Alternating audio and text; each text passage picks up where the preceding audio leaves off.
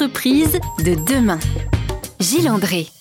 Si vous nous rejoignez sur RZN Radio pour Entreprise de demain, nous partageons ensemble cette semaine les temps forts, les meilleurs moments d'un débat qui s'est tenu cette semaine à Grenoble, organisé par la CEC, la Convention des entreprises pour le climat, avec Grenoble École de Management, un débat qui porte sur la capacité des entreprises à accompagner cette transition écologique qui est face à nous. Les entreprises font-elles du greenwashing ou font-elles de cet enjeu leur réel priorité. C'est le débat auquel ont participé Aurélien Barraud, qui est astrophysicien et philosophe, César Dugast, manager chez Carbone 4, Éric Duverger, le président de la Convention des entreprises pour le climat, et Laure Jarlot, responsable RSE du groupe Rossignol. Nous rejoignons l'amphithéâtre de cette école. Et euh, la prise de conscience, elle est venue, je me souviens très bien, du moment euh, les Américains appellent ça le Oh my God effect, le moment où on se dit mais en fait on est foutu. Et, euh, ce moment-là, euh, c'est suite à des interviews, des podcasts, des lectures. Et je me suis dit mais en fait c'est sûr, c'est sûr qu'il va y avoir quelque chose de gravissime qui va se passer. Et après, bon, tout de suite après, je me suis dit bon qu'est-ce qu'on peut faire, comment on va pouvoir agir? On en reparlera. mais voilà, je me souviens de ce moment exact.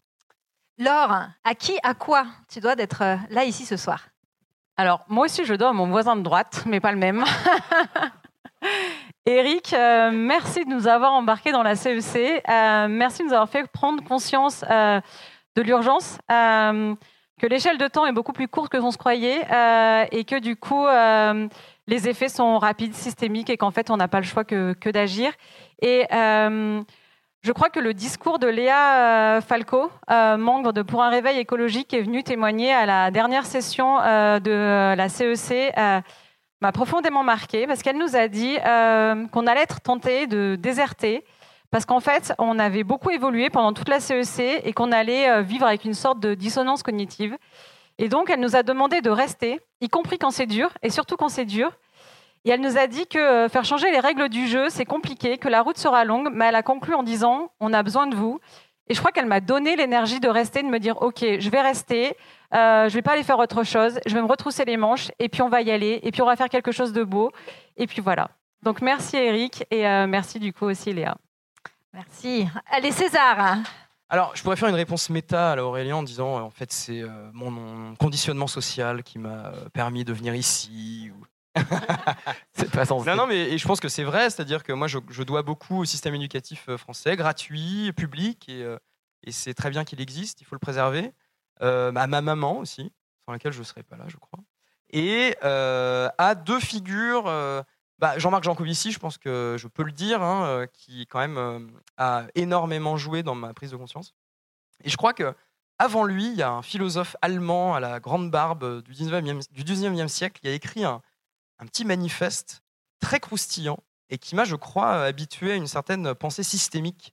Et le Oh my God effect, je pense qu'il est venu de l'Allemagne plus que de la France. Je, crois que la question n'est pas en fait pourquoi vous êtes engagé, mais comment se fait-il que certains ne soient pas engagés? Finalement, être un vivant qui n'aime pas la vie, c'est quand même un peu paradoxal quand on y pense. Donc il n'y a rien d'extraordinaire à être engagé, c'est juste l'état normal d'un vivant qui souhaite continuer à vivre. Donc c'est pas du tout euh, nous qui sommes euh, des espèces de héros en fait. C'est juste qu'on a envie que nos enfants vivent, quoi. C'est un truc de base, en fait. Donc c'est très, très euh, euh, immédiat, naturel et spontané comme comportement. Mais puisqu'on cite euh, bah, ceux qui nous ont un peu quand même émus, moi je vais citer un, philosophe aussi, c'est Jacques Derrida, dont la puissance de la pensée déconstructrice est vraiment quelqu'un qui m'a appris à, frissonner avec à peu près toutes, les, toutes les bribes du réel. Et mon oncle aussi, Claude Nurizzani et, et sa femme, Marie, qui, ont, qui sont les réalisateurs du film Microcosmos, et qui m'ont aidé à voir qu'il y a de la beauté partout et en particulier dans l'infime. Euh, Aurélien, je pense que d'un point de vue euh, didactique, ça peut être bien que tu nous fasses un topo. Et tu m'as dit que c'était très facile de le faire de manière courte, alors qu'il y a tellement à dire. Mais un topo, situation de la planète, euh, c'est important de se mettre sur les faits? Trois chiffres, c'est ceux que je répète tout le temps. En quelques années, on a éradiqué environ les deux tiers des insectes. En quelques décennies, on a éradiqué les deux tiers des mammifères sauvages. En quelques millénaires, on a éradiqué les deux tiers des arbres. Donc c'est fait, c'est pas une crainte pour demain, c'est déjà dans le passé. Euh, on sait maintenant que le taux d'extinction des espèces est entre 1000 et 10 000 fois plus élevé que la normale. On sait que 800 000 êtres humains meurent prématurément chaque année de la pollution en Europe. On sait que les particules fines ont vraisemblablement fait baisser l'espérance de vie mondiale de plus de deux ans. On sait que l'Europe est devenue une constellation de puits de polluants dits éternels. Euh, hier, les Nations Unies nous alertaient sur le fait que l'eau douce était en passe de devenir une ressource précieuse et en situation de manque chronique. Donc on pourrait multiplier euh, ad infinitum euh, les exemples. Seuls 20% des terres émergées ne sont pas drastiquement dévastées. Autrement dit, euh, il ne s'agit pas d'une crainte pour ce qui va se passer, mais nous sommes déjà au cœur d'un effondrement dont seuls quelques privilégiés comme ceux qui se trouvent dans cet amphithéâtre ce soir n'ont pas tous nécessairement conscience parce que effectivement dans certains pays, certains et certaines ne le ressentent pas encore dans leur chair. Donc on le voit au-delà de ces, exemples, dirais-je, ciblés, dans l'interruption des cycles biogéochimiques, dans l'acidification des océans, dans la recrudescence de la pollution, dans l'artificialisation des terres, dans la destruction des habitats, dans la surexploitation des ressources, dans le réchauffement climatique, dans la prolifération des espèces invasives euh, mises en place par les humains, et dans ce qu'on nomme parfois, et que j'ai moi-même évoqué sous le vocable de chute de la biodiversité, mais je trouve finalement qu'il y a une sorte de confusion taxinomique parce que la chute de la biodiversité, ce n'est pas un problème qui engendre la catastrophe, c'est la catastrophe. La vie s'effondre sur Terre. Ce n'est pas, une, cause, ça, c'est une conséquence. Ce n'est pas euh, un facteur à comparer au réchauffement climatique ou à la pollution. Le réchauffement climatique, ce n'est pas important. Ce qui est important, ce sont ses conséquences. Alors que la chute de la biodiversité, c'est un mot très édulcoré, c'est encore une fois, hélas, un mot technique pour parler de la disparition de la vie. La disparition de la vie, c'est en tant que tel le problème. Entreprise de demain. Gilles André. Laure, euh, c'est quoi un plan solide? On estime autour de cette table, enfin en tout cas euh, en ce qui concerne Eric et, euh, et moi-même, Rossignol semble avoir un plan solide qu'en est-il de, de votre côté? Est-ce que tu peux nous parler de ce plan? Euh, alors oui, on a un plan. Euh, on a un plan sur lequel souvent notre CEO dit effectivement, on n'est pas là pour rigoler et, et, effectivement, on va le mettre en œuvre. Ça va pas être facile, mais on y va. Aujourd'hui, on a un plan stratégique effectivement porté par notre CEO et puis qui est largement communiqué en interne et en externe pour dire ok, on est parti, voilà tout ce qu'on veut faire. Euh, et qui est basé bien évidemment sur la, réalité de, notre entreprise. Parce que oui, on a une responsabilité environnementale, mais aussi sociale, euh, qu'on emploie aujourd'hui 1300 personnes dans le monde, euh, qu'on a de nombreux fournisseurs et sous-traitants, et que passer du produit au service, ça nécessite d'agir sur le long terme. L'objectif, c'est d'utiliser, on dit souvent, les années 20 pour être prêt pour les années 30. Donc aujourd'hui, notre plan, il a comme objectif de, bah de de lancer des actions euh, d'innovation euh, sur nos produits que euh, en lien avec du coup des produits low carbone et de travailler sur la fin de vie de nos produits et de travailler à du coup bah, trouver des, des solutions d'upcycling, de seconde vie. alors certes aujourd'hui tout ce qu'on a fait c'est des petits POC chez nous, mais c'est déjà des réalisations qui montrent à nos salariés que ça bouge, qu'on fait des choses, qu'on a mis en place et qu'on vend actuellement un ski recyclable. On est arrivé à faire cette innovation-là en collaboration. Euh, on est arrivé à vendre des articles upcyclés. On arrive à faire des défauts d'aspect. Et en fait, on, fait des nouvelles choses qu'on ne faisait pas avant pour montrer que oui, on est en train d'initier des changements dans notre business model et on fait plus que vendre uniquement en fait euh, uniquement des skis. On a développé une application euh, qui s'appelle On Piste pour guider les sportifs sur des chemins balisés, sécurisés et du coup pour aider aussi les euh, stations en transition, parce que les stations, comme nous, elles ont besoin euh, de changer de business model, elles ont besoin de se réinventer, et on veut être euh, là, à leur côté. Et aujourd'hui, on a des solutions, alors certes en toute humilité, pas encore très très très au, top, mais en tout cas on a des solutions pour les accompagner et pour essayer de, de construire avec eux quelque chose de plus résilient pour la montagne. Donc voilà, on agit à notre niveau, euh, on espère pouvoir euh, montrer des exemples de réalisation et on est conscient bien évidemment euh, que le chemin il est long et que la tâche et l'enjeu est immense.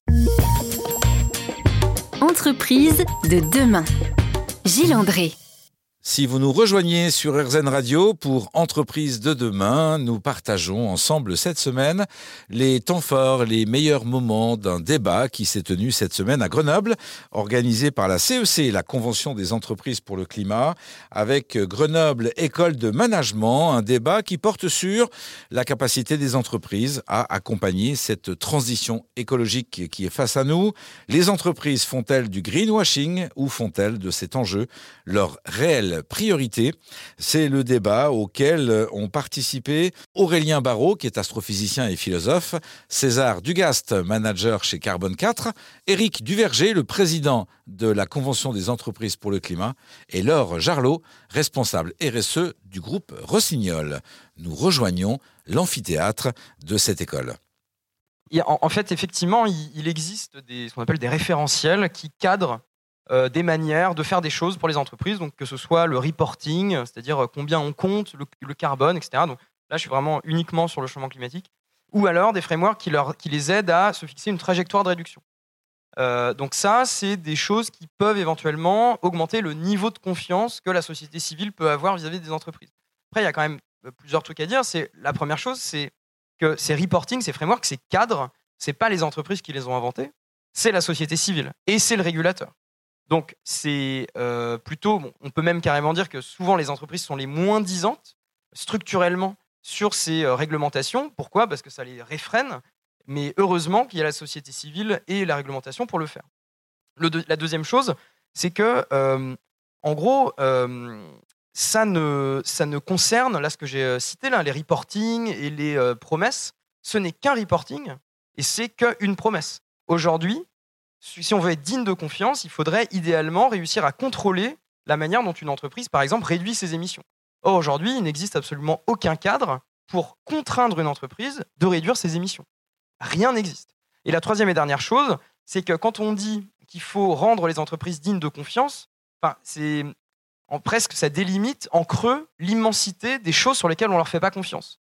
Et, à la limite, on a raison de le faire, non pas parce que euh, les entreprises, c'est des méchants, etc. Moi, je ne crois pas du tout en l'explication euh, sur les personnes. Moi, je suis convaincu que les entreprises, c'est euh, constellé de personnes qui veulent faire les choses bien, et, heureusement, mais c'est plus systémique. C'est en fait ce que tu disais tout à l'heure, Aurélien, sur on ne peut pas attendre des entreprises qu'elles aient des, comportements vertueux dans un monde vicieux. Et en l'occurrence, le vice originel, c'est qu'une entreprise, c'est quoi? Mais c'est une, définition extrêmement simple, c'est une entité qui doit maximiser son profit. Et dès qu'on ne, si on ne touche pas à cette définition, la non-destruction des conditions d'habitabilité de la Terre ne peuvent être au mieux qu'un co-bénéfice accidentel. Mais euh, à la fin, si on ne touche pas au cœur de la machine et qu'on reste dans les marges, on ne pourra pas être digne de confiance vis-à-vis du grand public. Eric, euh, avec euh, la Convention des entreprises pour le climat, euh, qu'est-ce qui se passe de ce côté-là, du côté de la sincérité? Que constates-tu?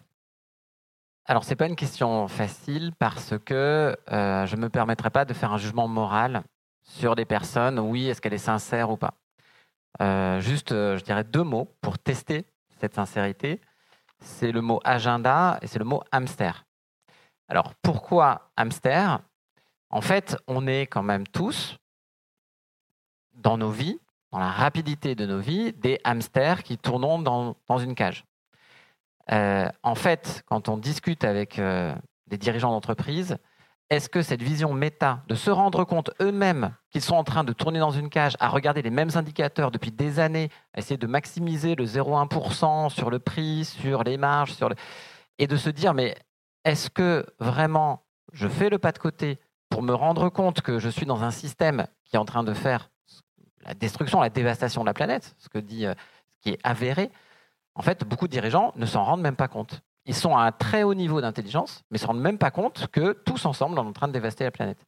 Et donc, cette première question, c'est est-ce que sur le diagnostic méta systémique qui est en train de se passer, on a des dirigeants de très grands groupes qui ne se rendent pas compte de ce qui se passe? Donc ça, c'est le premier test de sincérité. Est-ce qu'ils sont capables d'avoir ce niveau-là? Et le deuxième, c'est l'agenda. Est-ce que votre agenda, monsieur le directeur, reflète vos priorités? Ou madame? Ou madame. Et c'est vrai que c'est aussi un sujet qu'on peut aborder sur euh, le pourcentage de directeurs d'entreprise qui est 85% et 15% de femmes dirigeantes. Dans la CEC, e c'est 40% de femmes dirigeantes. Hein. Mais euh, c'est hyper important. On a euh, la grande majorité des grands groupes aujourd'hui qui parlent du triptyque People, Profit, Planète. Donc le profit serait 33%, la, la planète 33%, et les gens, quand même, c'est important dans une entreprise, 33%. En fait, quand on regarde l'agenda, c'est, euh, encore une fois, le temps qui est passé sur l'optimisation du profit, c'est 95%, et le temps sur la planète, le diagnostic, les actions sur la planète, c'est 12 minutes par mois sur euh, ce truc. On le met à l'agenda, la minute planète, on en parle, mais on sent très bien qu'il n'y a pas ce focus. L'agenda ne reflète pas ça. Nous, on l'a vécu dans la CEC. On a demandé, il y a beaucoup de dirigeants qui ont fait la CEC qui sont là aujourd'hui, 10 jours sur une année pour un dirigeant d'entreprise. 10 jours pour vraiment faire le diagnostic et essayer de faire une feuille de route à la hauteur des enjeux. Mais c'est hyper dur. Pourtant, c'est 10 jours sur 220 jours travaillés. Et ça, on nous dit, mais c'est impossible. Alors qu'en fait, c'est quand même l'enjeu de tous les enjeux. Ça devrait être la moindre des choses que d'aller passer ces 10 jours-là pour vraiment être sérieux sur le sujet. Donc, elle est là la sincérité. Est-ce que votre agenda, regardez-le, est-ce qu'il reflète l'état du monde?